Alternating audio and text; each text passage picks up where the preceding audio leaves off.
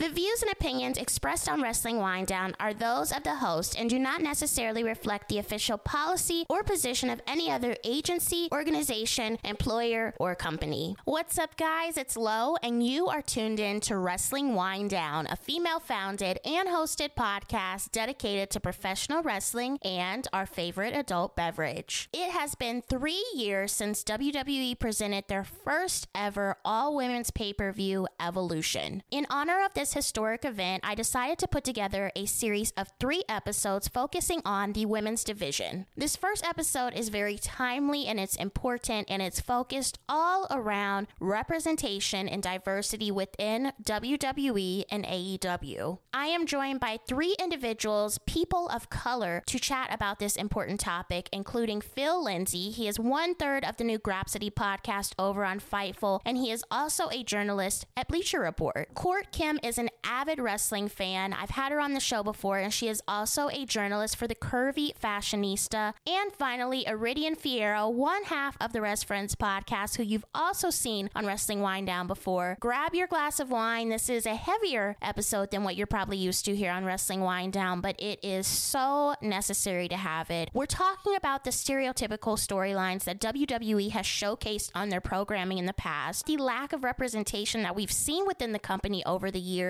We're also diving into the topic of the amount of people of color we've seen as champions within the WWE overall. We'll also be touching on AEW, who is a newer company but has experienced struggles when it comes to diversity and representation on their brand. So grab your glass of wine. We're going in for the three count.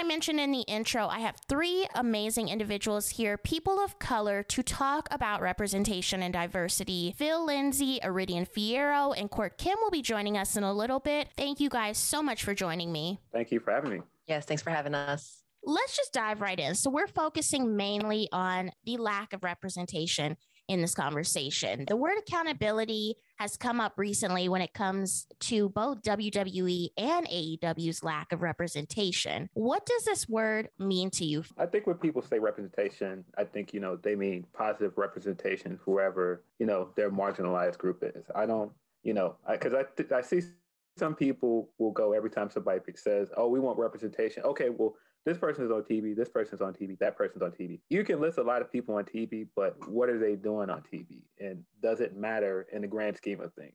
Like, so when I think of representation, that's what I think of. Yeah, I totally agree with Phil. I think that we can say all day long, like put women of color on the the rosters and they'll get like two or three women and then not use them. So what was kind of the point of that? You know, we need to advocate for not only having the people that we want represented represented, but also represented well. Right. And showcased properly. I mean, it's one thing to say, hey, I have five Black women and three Latina women on my women's roster, but I only use one of them.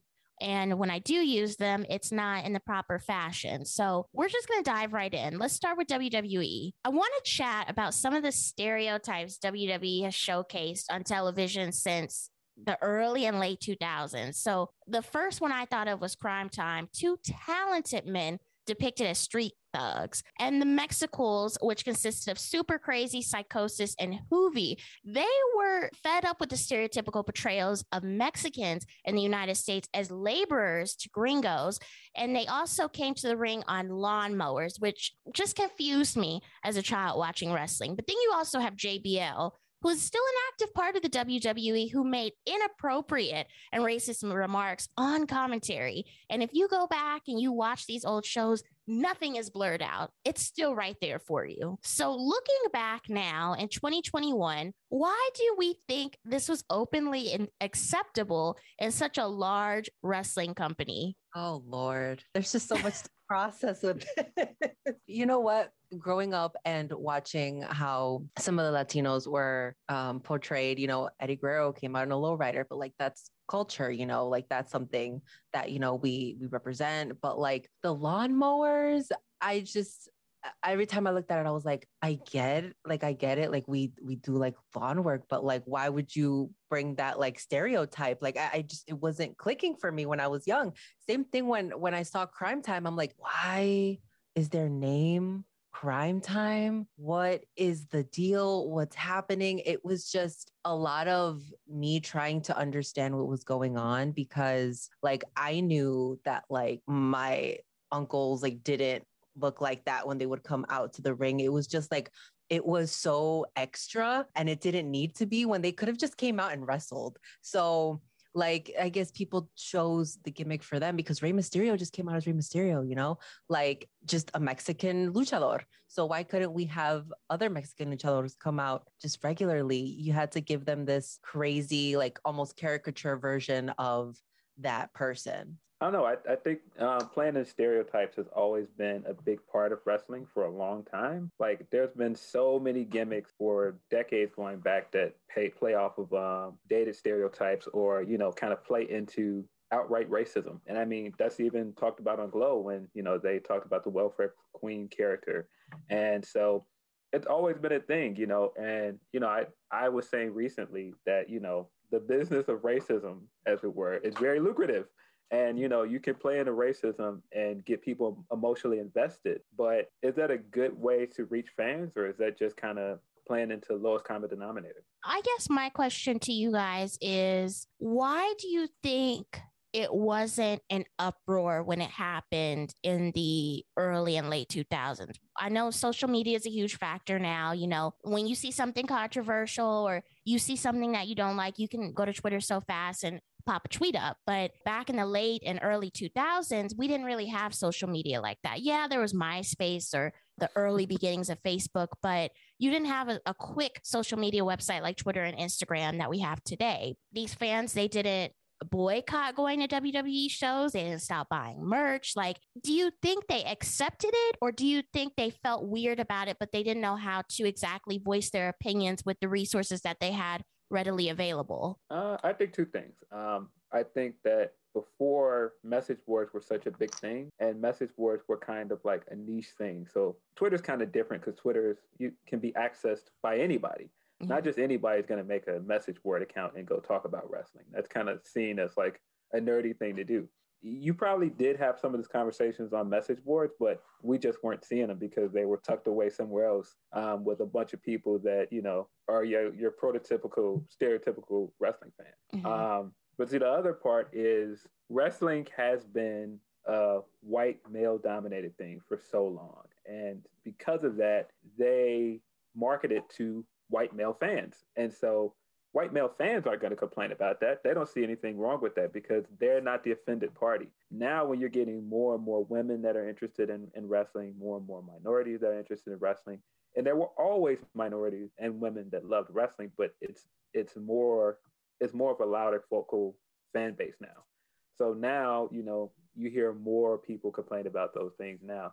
And then on top of that, it's just in vogue to be conscious now. It wasn't you know 20 30 years ago.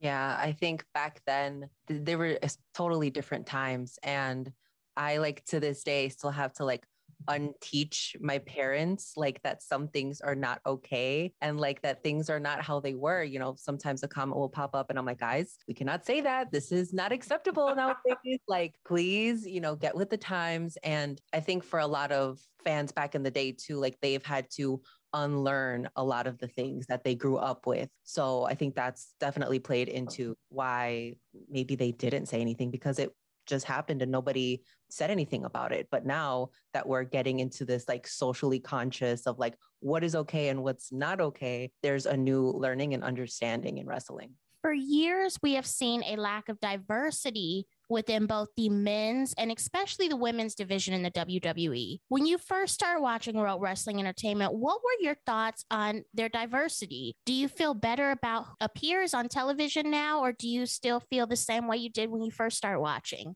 I am excited with who I see in wrestling now because when I grew up, it was only like white women. Mm-hmm.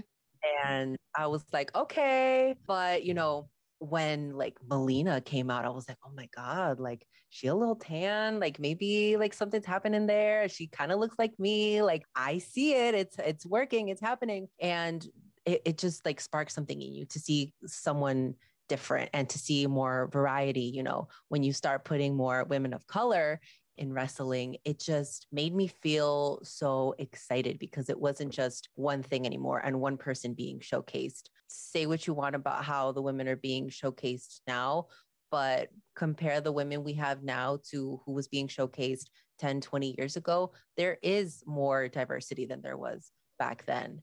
And I'm excited because now we can advocate like, okay, we have these women now. Now let's get more women and let's showcase them. It's definitely improved because I remember when I first started watching, it was basically just Jacqueline. And then of course Jazz came along and that was kind of it. It was just the two of them. And like even during the Divas era, it was just Naomi and Alicia. Um, and now you've got, you know, so many different Black women, so many different Latina women, you have so many different Asian women. And so I think it's absolutely improved. Um, where I do think that, you know, some of the progress is hindered is I don't think that they allow some of the women of color to develop a character in the same way that they allow some of the white women. And there are, like I said, there are great things like, you know, Sasha and Bianca main eventing. That's fantastic. But I do feel like someone like Naomi shouldn't have been on a roster this long without a meaningful storyline.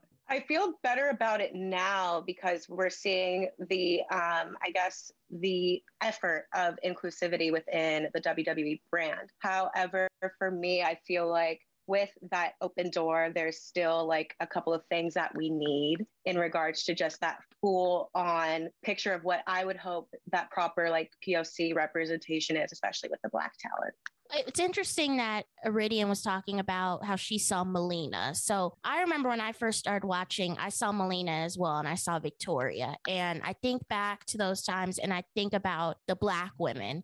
And the only one that pops in my head is Crystal for some reason. Like there were no active Black women that were wrestling and yeah, they were virtually not seen at all and it's so interesting to me that they just let that fly you know what i mean yes we had we had Latina women, we had white women. I think about we had Gail Kim for a while. Like we had some diversity, but then you think about, okay, we had Jacqueline, we had Jazz, then we had Crystal later on, then we had Alicia Fox, and now we have you know, all of these amazing Black women, but that time period, like that end of the 2000s, it's like there were virtually no Black women. Mm-hmm. Yeah. None. Yeah, I mean, it went like that from like the inception of the title when Moolah first got there. Like there was a good, what, like 20, 30 years where there was no prominent Black women on the roster. They didn't crown a Black woman as champion until what, like 99 was Jacqueline? Mm-hmm. Yeah. An icon. So, right. So yeah, I think that there are definitely parts of their history where there hasn't been a lot of black women. And I feel like there are more black women on the roster than ever before. And sometimes I feel like you can't tell that because, yeah, they're used in certain spots, but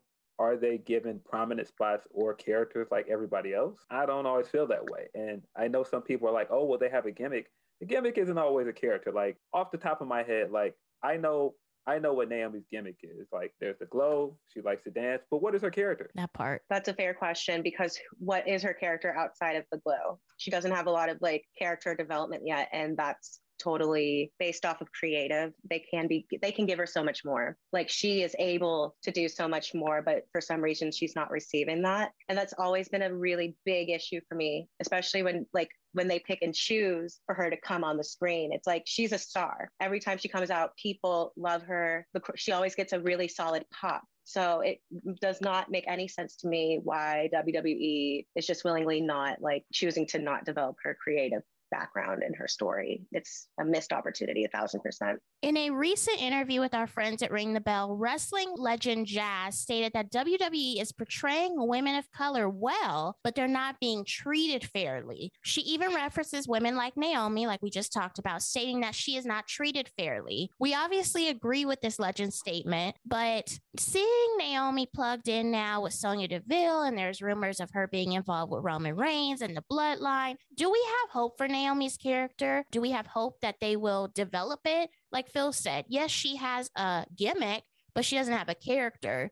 Do we see in the future her getting that character maybe if she's a part of the bloodline or I will say that I'm a little bit optimistic because the stuff with Sonya at least seems like they're giving her an ongoing feud. Like I can't think of the last time they've given her a storyline that lasted longer than like a few weeks and like she actually had like a rival. So mm-hmm. I'm glad about that. But I need them to, you know, give her some merch and stuff. Like thank you. What's going on? I, I like I mean like she has the one shirt I think and she has that terrible cap that's been out there forever, but give her some merch. Okay. Oh my God. She just gives our girl her things. I think like as Phil said, there's just a lot of things that Naomi needs in order to just like be on level with all the other talent that exists within the company. Again, she's a star. She is bona fide. Like she's ready. She's been ready. She has the athletic capability. She's really funny too. It's like we need to see her more on screen. We need to see her more on screen. And it would be really great to see what would happen if she were to go with the bloodline.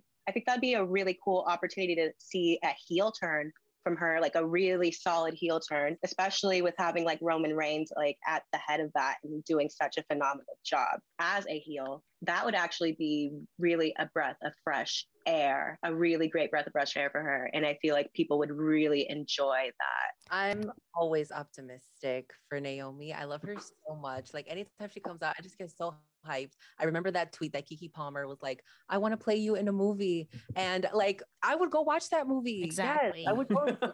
um, yeah, like Phil said, some more merch. I know Liv Morgan does not get a lot of screen time, but she's got way more merch than Naomi. Naomi's been there for years. You can't tell me that you can't give her a couple of things. And that glow belt that they never put up on WWE Shop was such a missed opportunity because to this day, that is the merch that I want the most is that damn glow belt. I feel like with her, they've had so many missed opportunities with her. And as a Black woman, it almost infuriates me because you think about the glow belt and you think about, you know, WWE could capitalize so big on doing a Naomi themed Halloween costume. I'm just going to throw that out there, or even a cosplay. But then you think about this attention that she's received on not just within the wrestling community, but on like a national level. She's been in essence. There have been so many prominent journalists or outlets that have talked about her, and I'm sure they see that, but they don't capitalize on it. And I don't know if you guys noticed a couple weeks ago, there was that rumor on Twitter that Beyonce had supposedly said something about Naomi and Blue Ivy. Oh my God. Naomi and wants to do her hair like her. And did you see how many people believed it and ran with it? Well, yeah, to your point, I think that she's more marketable than she's given credit for. I think mm-hmm. she's one of the most marketable women on the roster. She looks different. I mean, even when you compare her to any other black woman on the roster, when she came back for the Rumble and she had the natural hair, Nobody else was doing that. And she immediately stood out. Say that, say that. It's really important to have a dark skinned Black woman in the mainstream. It's really important to not like have her in the background we can tie we can it kind of ties into like the concept of colorism you see a lot of like like lighter skinned black people getting more screen time versus her and i'm i'm not sure if they've peeped into it but i like for me personally i've peeped into it and I don't like it. They need to fix it. they should fix it, mm-hmm. honestly. 100%. Big E was recently crowned as the fourth, four, okay, fourth black wrestler to hold the WWE championship in history. While this is an accomplishment, it's also unbelievable to think that there have only been four black men to hold the title while countless white men have been title holders. What are our thoughts on this? So I see some people run with this, uh, hey, you know, they've crowned four black champions, so they're getting representation right. I'm just like, oh, we gotta, we gotta put this in context now. We gotta put some history out here first. And I mean, when you look at Bianca's run this year, I think it's interesting as well because she is the only the second Royal Rumble winner, and that's including the men. She's only the second Black Royal Rumble winner. When you look at every women's champion, some of those women's champion reigns aren't good. Like I brought up Jacqueline earlier, she was essentially only made champion to put Sable over later, and then her second title reign ended with that dumb DX thing where Steph ended up being champion and she was never champion again. You look at Jazz, Jazz has beat Lita and Trish, who are both in the Hall of Fame at WrestleMania, yet she's not in the Hall of Fame. Say it. Um, I'm just it it just so, you know, when I see some people run with this and you know, I tweeted the other day what I said and people kind of got upset and I just I don't know. I I feel like they could do so much better with the women they have. They have made improvements leaps and bounds. It is fantastic that two black women have headlined WrestleMania. But I mm-hmm. just look mm-hmm. at certain other things and I feel like they will give us a moment and then they think the work is done. okay. Say that. Oh my God. No, see, this is actually infuriating me because like that's exactly what's going on. I want to talk about the feeling that I felt when I watched Bianca lose her title in the span of what, how many seconds? I really couldn't 26 count. Like 26 or 27. 10, 26 or 27 seconds in order to bring like freaking Becky back and make her champion immediately. You put in all that work, all that creative work, all of those things to ensure that Bianca Belair looks like that EST, the strongest, the fastest, the toughest.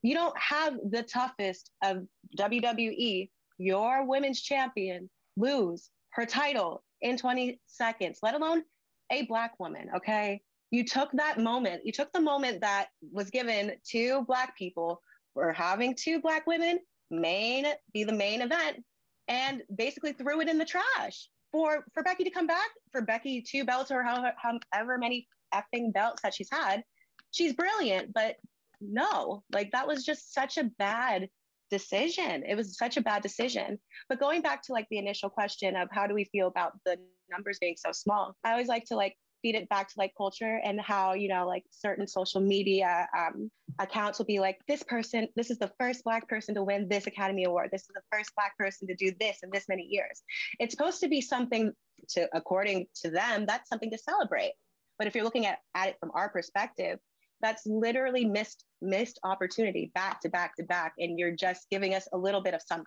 And that's supposed to satisfy us. It's yeah. not it's not satisfactory at all. In actuality it just reiterates the fact that you guys are so far gone still. And there's still way much more work to do. When they do it it'll be such such a big deal. And oh. they'll promote the hell out of it. And it's just that little moment. And like what do we do with that?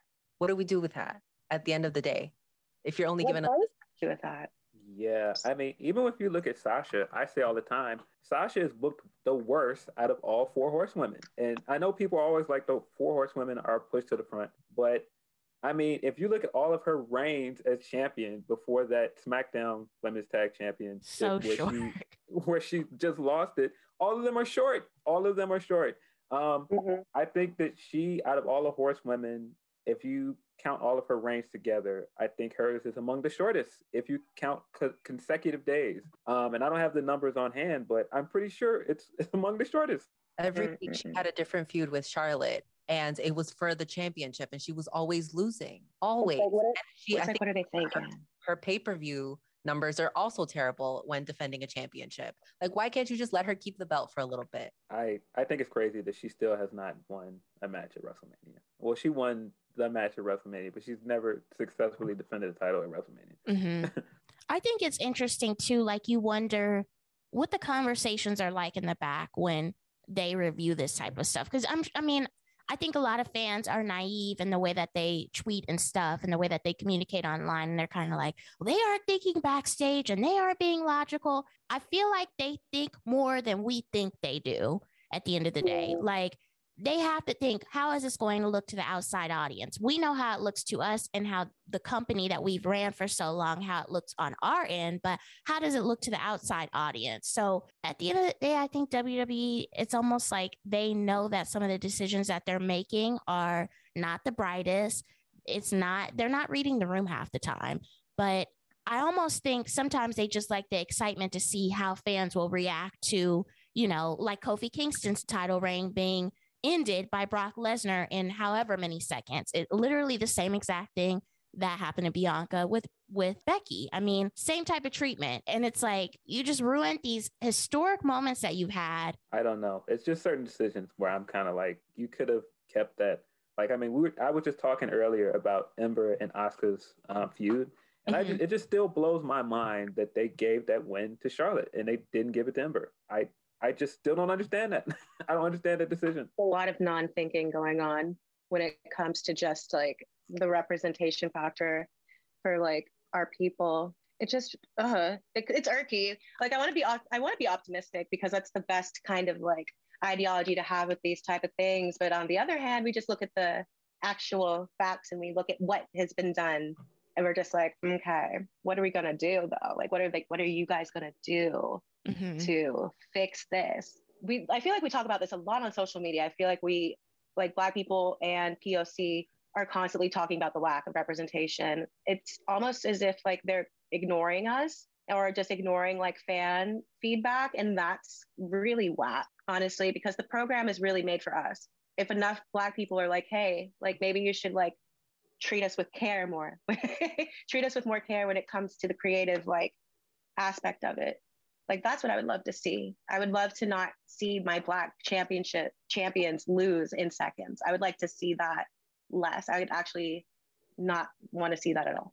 Let's move over to our Latina women. The most notable Latina women in the WWE have been the Bella Twins, who, along with their in ring success, have also had success outside of the ring as business owners. They own a clothing brand, wine brand, hair care brand, you name it. Iridian, what are your thoughts on this representation? Queens, they're killing it. love them so much. Here for it. When the Bella twins first debuted, I thought they were magical because I'm like, there's two of them. Uh, my like eight year old brain was like marketable, like they're gonna sell so much. There's no one else like them in the WWE. And they have just been able to really cross from WWE into the mainstream. And I think of other people who've done that, like The Rock and John Cena. They've just been so successful both in and out of WWE. Um, but like the Bellas being like a percentage of Mexican, like I wish they were more Mexican, you know, um, because they don't really talk about that when the Bellas come on. They don't say, oh, you know, the Bellas are Mexican. They just focus on their like Italian, you know, mm-hmm. they have, and that's still white. At the end of the day, that's still white. So yeah. I wish that they would come out and say like, hey, you know, we are Mexican. We would like to represent because I think there is still that gap that's missing with women who are Mexican and are wrestlers in the WWE.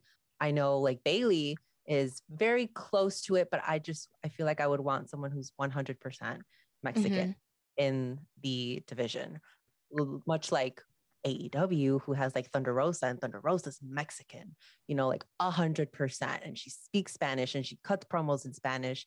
Zelina was great um, when she was in the roster because she, I felt, was the closest we could get to that representation. It's interesting that you bring up the Bella twins and how they're always saying that they're Italian, but they don't focus on their their Mexican background because I was watching their show before and I noticed that they have really tried to hone in on their Mexican side, especially during the last season and the second to last season. They would go to Mexico and stuff like that. I know WWE is a little bit hands off when it comes to them now, just because they're not in ring performers, but that's still like their baby. The Bella Twins are their baby. So it almost makes me wonder was that a decision on the Bella Twins' part to really focus on that Mexican background, or was it WWE's part? Because as you mm. On commentary, they don't really say anything. I noticed for Hispanic Heritage Month, they did tweet their picture and say that they are Hispanic, but when's the last time they did that? You know, that's you know what's really horrid is that this like I'm today 80 years old, like figuring out that they were Mexican. I'm not I'm I'm not even joking. I've always thought of them as Italian girls. Mm-hmm. And because that's like what's pushed so much. Right. That's that's actually that's very messed up. But and you know what? You're a newer fan too, so that's interesting that you say that. Yeah, no, I'm curious. though. like that's insane. Um, that's actually insane. When you look at them though, like when you look at the Bella, Bella twins, they give off white passing. It's not their fault, but that's just tea. That's just how it goes. So I think it is easier for them. It is easier for them or whoever's in control of that decision to, I guess, figure out what they push out more. I guess it's easier for them to push that Italian narrative more because they look more Italian. But like, yeah, I really had no idea. I had no idea until just now. And my mind is actually very. Well, it's interesting because I think about when they debuted, I feel like they were pushed more as like being Mexican by their ring gear, the way they carried themselves. But then as their gimmick progressed, it seemed like, okay, nope, we need to just kind of, you know, put out there that they're Italian. They wouldn't really talk about, you know, that they're Mexican. You ca- you couldn't tell by their ring gear. You couldn't really tell. It was like, okay, I guess they're just Italian.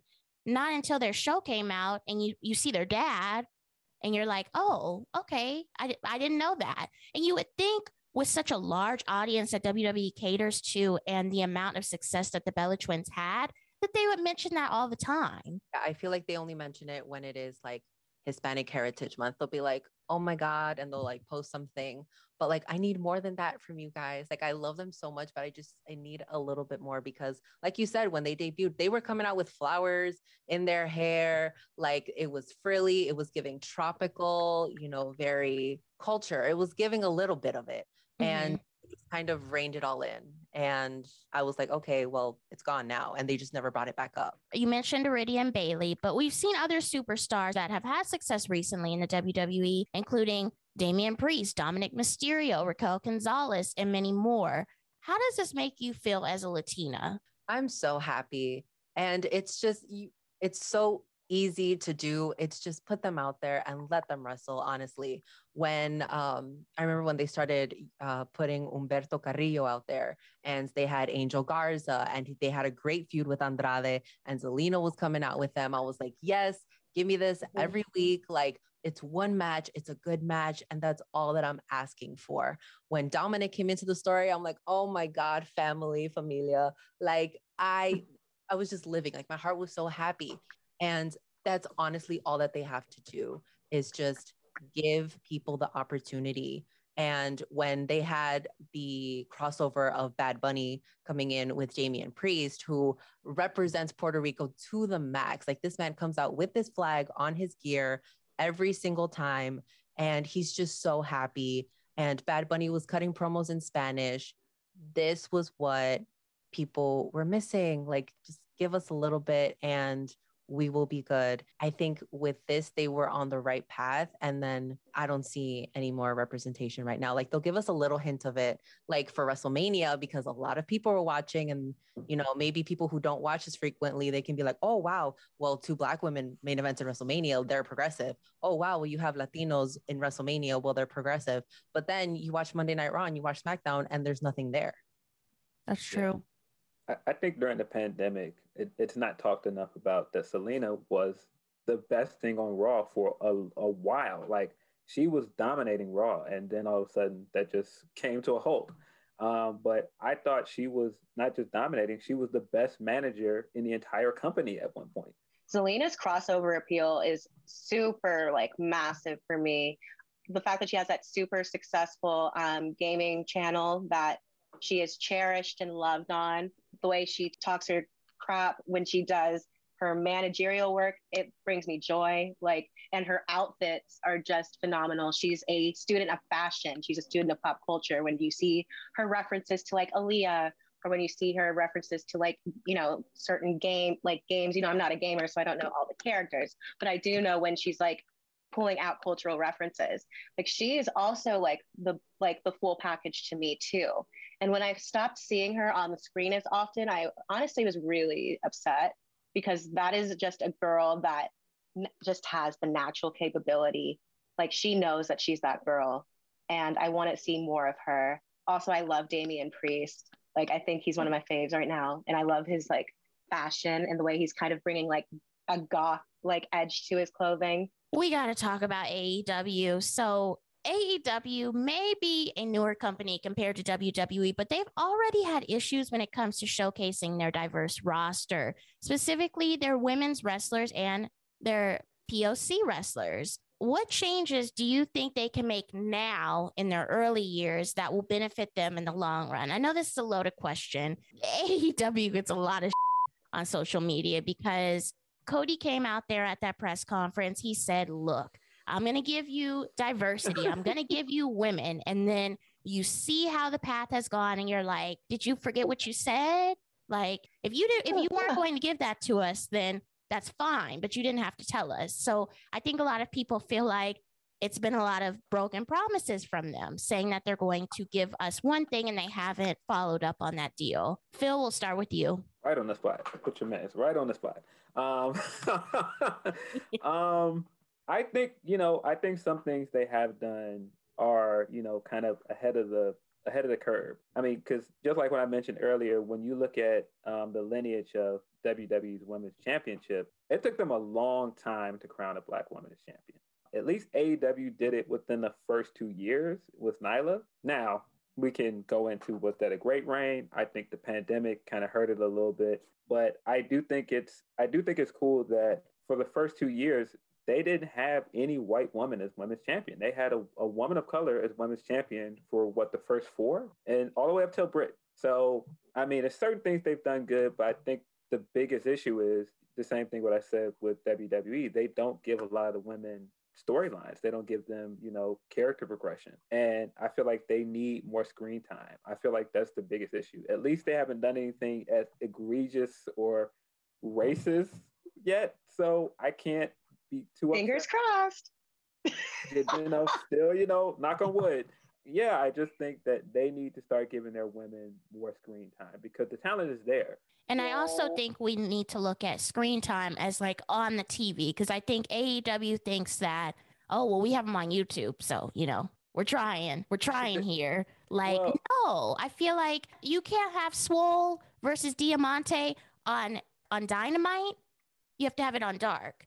I mean, okay, I don't yeah. know what their numbers are on YouTube and stuff like that, but that was a huge issue on Twitter was that a match like that was on Dark when it could have easily been on Dynamite and it would have done so well. I, I agree. I, I do think that using YouTube as a platform isn't a bad thing. And I think some people think like, oh, they're putting all these people over here, so they're hiding them. They're not hiding them because if they were hiding them, they wouldn't use them at all. YouTube isn't bad. It's just that it has to go somewhere. If somebody is killing it on YouTube, they should eventually get the push on TV as well. And that's just for some people not happening. It's not happening fast enough, at least. Yeah, exactly. Almost in the words of Brandy, almost doesn't count. And with like Cody Rhodes, you can't make a huge statement like that in um, a conference without backing it up, especially with him being married to a black woman, the woman that's in charge of the women's division. Like all these things connect for me. Okay. I feel like we're going to see the change come from her. Um, I feel like she has the capability to like really put in like persuasion into at least like maybe getting more representation out there. So I'm like rooting for Brandi on like using that like that strong like strength for her. But honestly, it's really interesting how you were talking about YouTube because you're not wrong. YouTube's not a terrible platform. It's just online. A huge difference from television. And if you prove yourself there, why not have your match on television? But if you have like these very iconic matches with like people of color and you guys are constantly putting them on the YouTube platform versus giving them television time, which is what you know the talent wants ultimately. Is they want screen time. I feel like that is very questionable. They could they could fix this right now. Being two years in, and they could really recover. They have a chance to not write the same story that WWE did. But the difference here is like we're telling like, you know, listen, listen to commentary, listen to the fans, listen to the criticism. Not all of it is terrible. And if we want to see more like black faces, if we want to see more Latino faces, if we want to see more Asian faces, if we want to just see more faces of people of color, give us that. It's not, it's really not too much to ask. We don't want to see whiteness all the time. Cody should have not said anything. I you should have just not said anything, Cody, because not only are you married to a black woman, but she's the chief brand officer. And if Cody's not doing anything and Brandi, a woman of color, is not doing anything to also advocate, like, what are we doing? But AEW is so new that, like Court said, they still have time. They are in their very young stage, so they have time to recover and actually do more with the women. For me, the problem with YouTube is that I feel like unless you're like super hardcore fan, you're not going to go on YouTube and watch these matches. So yeah. a lot of people didn't even know that um, Swole was going to go against Diamante until they saw on social media and they were like, oh, wow, this is going to be on YouTube. Like, I'll just go watch that on YouTube. fans are majority watching on on television. So why would you not want to have those two women of color represented on the big screen? You know, I feel like YouTube they're using it as sort of like an NXT kind of like developmental, but the storylines need to be there. You need to get on the main roster eventually, and that's dynamite. Two things. So one, I think it's interesting that Phil brought up having these these wrestlers start on dark and then go up to like dynamite or rampage and Lee Moriarty, he started on Dark and now he's going up to Rampage. That's the kind of progression we need. We need, okay, we have these talented individuals. We know what Lee can do on the independent circuit. We know these talented individuals are great. Let's start them here, but then let's progress them up and have them on this main stage level on television. That's what they need. But you gotta you gotta treat everyone that way. Like when was the last time we really saw Big Swole involved in a storyline on AEW television? Probably the stuff with her and Britt, which was exactly, what, like, and that was like year. a year ago, right? And I know she was, I know she was injured or not, mm-hmm. or she, she was, was, not, yeah, she, yeah, during that time. So I don't know, I don't know if that some of that cooled her, um, but yeah, I do think that that's a problem. I don't know. It, it just still, still, it's the same thing with WWE. They'll give us a moment and it'll feel good. Like letting Thunder Rosa main event a show, that's great. Letting Red Velvet main event, fantastic. Giving Jade what they're giving Jade, fantastic. But it needs to be, you know, consistent and it needs to be like meaningful storylines as well. Yeah, Jade needs to be that TNT champion because that belt is already blue. She got that. Period. TBS, TBS. she is so bomb. I'm trying to give her all the titles. give her all the titles. Just Say that. I agree. Give her everything.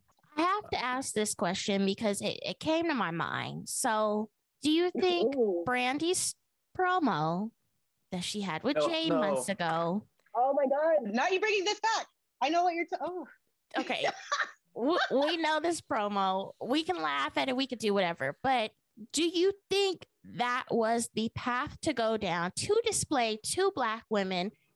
You haven't done this before in your in your inception of your brand. Do you think this was the smartest thing to do? Furthermore, this was one of the last times that we saw your chief brand officer before she went off to give birth. And secondly, this is one of Jade's first moments in AEW. Now, obviously, she's recovered from that, even though she really didn't say anything while Brandi spoke.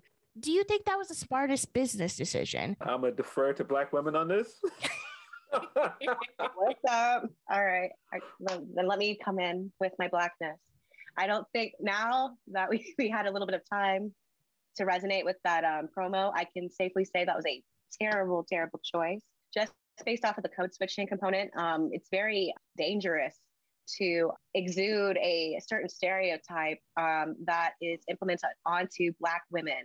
In this particular case, the angry Black woman archetype, that which she took, she took it to like the nth degree. Mm-hmm. No one, no one's ever that like I've never seen no Black woman get like that, like ever on a on a wrestling program like that, and it was dangerous it was dangerous to me. I know that's like a huge word. It was dangerous only because like when white people are watching this, they're gonna be like, oh, she's getting into she's getting into her like big time. Like we like this, we like this anger, we like this, we like that. Meanwhile, we're seeing a black woman literally tearing down the new talent that is going to ultimately be like champion you know? So it's like Brandi really shot herself in the foot with that one. And then she left to give birth. Now she's wanting to come back in full throttle. Maybe she's gonna need a whole like makeover herself. Cause like if she's the if she's the brand officer and she's like a black woman, like she needs to really rot, like really take that responsibility on. And I know it's like it's a big one. It's a huge one, but it's for her to have. And she has a lot of opportunity here to like I guess maybe like fix whatever the hell she did before or um, to so much so that we maybe could forget that because I would love to forget that. I would love to forget that visual. I remember watching it live and I was just so, I just, I think my mouth dropped and I just was like, ah, this is happening. This is happening in real time. And somebody wrote this. And I would like to know who wrote the promo. I would love to know who was, was behind that. You think she? Oh, you think, that was she wrote it? I think that was off the cuff because if Ooh. if I remember the story behind it, she stood backstage and she listened to the promo and then she just came out and responded to it. Um, now, there's two weird optics to this. There's the fact that oh yeah, that she came out and went that hard for her white husband that kind of looks weird, and then the fact that it's another black woman that she's also going off of, it just looks weird. I will say this: beyond how strange and all this craziness around it, I do think it helped Jay in the long run because it galvanized people to be angry at Brandi. and people are like, "No, no, we like Jade though. She's a star. She looks fantastic," and in some ways, she kind of saved that segment and from being a complete disaster, even though it kind of was still a disaster. One hundred percent. It it still I think it still was memorable enough for what it did for Jay, and I think they kind of got lucky that she needed to step away because she was pregnant, and then you could slot Red Velvet in because that ended up helping both of them out. I'm so shocked that you mentioned that, Phil, that from what you've heard was that she was standing backstage and she kind of came up with it off, off the cuff. Like, I would not think to call someone a heifer off the cuff. It just, God, and no. telling her to go backstage, like, oh, I need time to process this. I need like five to seven business days to process this correctly because I just, I can't. it's so wild to think about that promo just because um, I started watching Rhodes to the Top and you see backstage and Brandi was like talking to one of the lighting guys and with Jade, and he was like, she was telling him, Oh, you need to like switch this lighting over here because Jade looks the best in this kind of lighting. And he was, she was just like telling people how to make, you know, Jade look better, which I'm like, okay, that's fantastic. But like a couple months ago, when you did this promo and you were getting made fun of on Twitter, like what was the thought process there? Like, I need more backstage Brandi and not of that promo Brandi because it was just a lot to deal with. And honestly, I had forgotten about it till you brought it up. It was in the back of my mind. I just uh, it's it's interesting though because I do think that she has done good things for the women that are there. Because I mean, when you look at certain things like um, what she did for Jade in that moment, just with lighting, and and I do think that she's helped Jade quite a bit. I do think that she has, you know, championed Red Velvet a lot. I do mm-hmm. think that she was one of the reasons this Swole got signed. But I kind of feel like maybe we need more of Brandi in a backstage capacity and not as an on-screen character sometimes mm-hmm. because I feel like what she does for the company doesn't get enough credit. I mean, when you look at the fact that as chief branding officer, she got them State Farm, like that's a big deal. And I don't think people talk about that. When people are like, she's not good at her job. No, she's great at her job. You guys just talk about the other things that have nothing to do with her job. yeah. And I think the way that she uses social media really offends a lot of people. I mean, there's a lot of stuff that, in my opinion, I don't think she really reads through before she tweets it. And I think that goes into how people portray her. They've seen this promo on TV and then they see her, you know, tweeting and they're like, well, who is this lady and why does she act like this? They don't see her helping Jade. They don't see her helping champion for Red Velvet. They don't see stuff like that. Because I'll be honest with you, like, I don't follow Brandi like that. And I didn't know about the lighting thing with Jade. I didn't know about Red Velvet. I didn't know about Swole. So it's like when I hear stuff like that, I'm like, okay, I respect her for that. But I think about other fans, like I said, who just watch the show, who just see Twitter and they're like, mm, I don't know about that. So I think you really have to be just be uniform in your character. You can't be one way and then be the other online, and people are like, oh, I don't know well, about that. Well, let me let me pose this question to you. Do you think all criticism towards her is fair? Because I don't think all criticism towards her is fair. Now, I think that promo was one thing. I think there are certain things that she does put her foot in her mouth quite a bit. But I do think sometimes she'll just tweet something and people just blow up, up at her. And I'm like, okay. Like the other day when she tweeted that Santa Claus thing, I was like, all right, planning Santa Claus for her kids, guys. It's not that serious. Or when she was saying, "I want, I plan to get a nanny and get back on the road," I was like, "Okay, that's her decision." That sounds fire to me. I don't know what's wrong with that statement. Hey. Oh I think give you a follow up question or a follow up statement. Uh oh. Do you think people would be as offended if Stephanie McMahon decided that she wanted to use her Twitter.com account and say that she's going to hire a private Santa and that she's going to go back on the road after she's had a baby and nanny? No, I think some people feel some type of way, and I don't know if it's based off race or not, when Brandi says stuff. I think they already don't like her as she continues to stack up things that they don't like. Now, I kind of understand the Santa thing. People are kind of like, girl, we're in a pandemic. Girl, we are in a pandemic. But people were just going off the rails. You know what I mean? Just Yeah, like that was, that was crazy. I That was think- crazy. just nitpicking and you wonder what their what their fire is why they go after her. And you know it could be because they just don't like the character of Brandi it could be because she is black. You just don't know because people just come with all of these different motives when they get on twitter because they're behind a screen. They feel confident to say anything that they want and they'll go after someone that they've never met or someone that they don't know in real life. So I honestly don't know. Sometimes I feel like some of the comments that people say are warranted because some of the stuff she does say is kind of like, uh, okay, that's a little bit weird. But other stuff, it's like, are you just finding something to be upset about today? And we talked about this before you even got on air about unrelated stuff. People just find stuff to be mad at sometimes. Like they just go on Twitter, oh, damn it, I don't agree with that. I'm just going to tweet them Twitter, today. girl on twitter.com, every everything. The sky is blue. Live. The sky was just green like five seconds ago.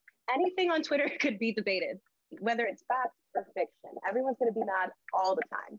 But I do think like it's it's valid, you know, like there's certain criticisms. criticisms for Brandi that are very valid, and I think that they should be made. But on the other hand, she is a black woman with like um, a very high role within the company. So I do feel regardless, um, she's gonna see unnecessary like pushes of criticism. I feel like that's gonna be natural when in a woman of her position. Mhm. But some of them are valid.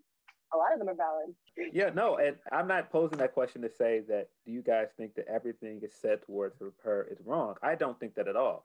I think some stuff is valid, but I do think because, you know, she is the first black woman in that kind of position, there's also some kind of like, you know, she's held to a standard that a lot of other people in executive positions are not. And Yeah. sometimes I feel like that is not fair. do you think that because she is more accessible than like Stephanie McMahon, people feel like they can just say anything? Absolutely. I think that's the thing with the elite in general because they have such a online presence that people feel like that they can just come for them. And I think the other part is they respond to everything.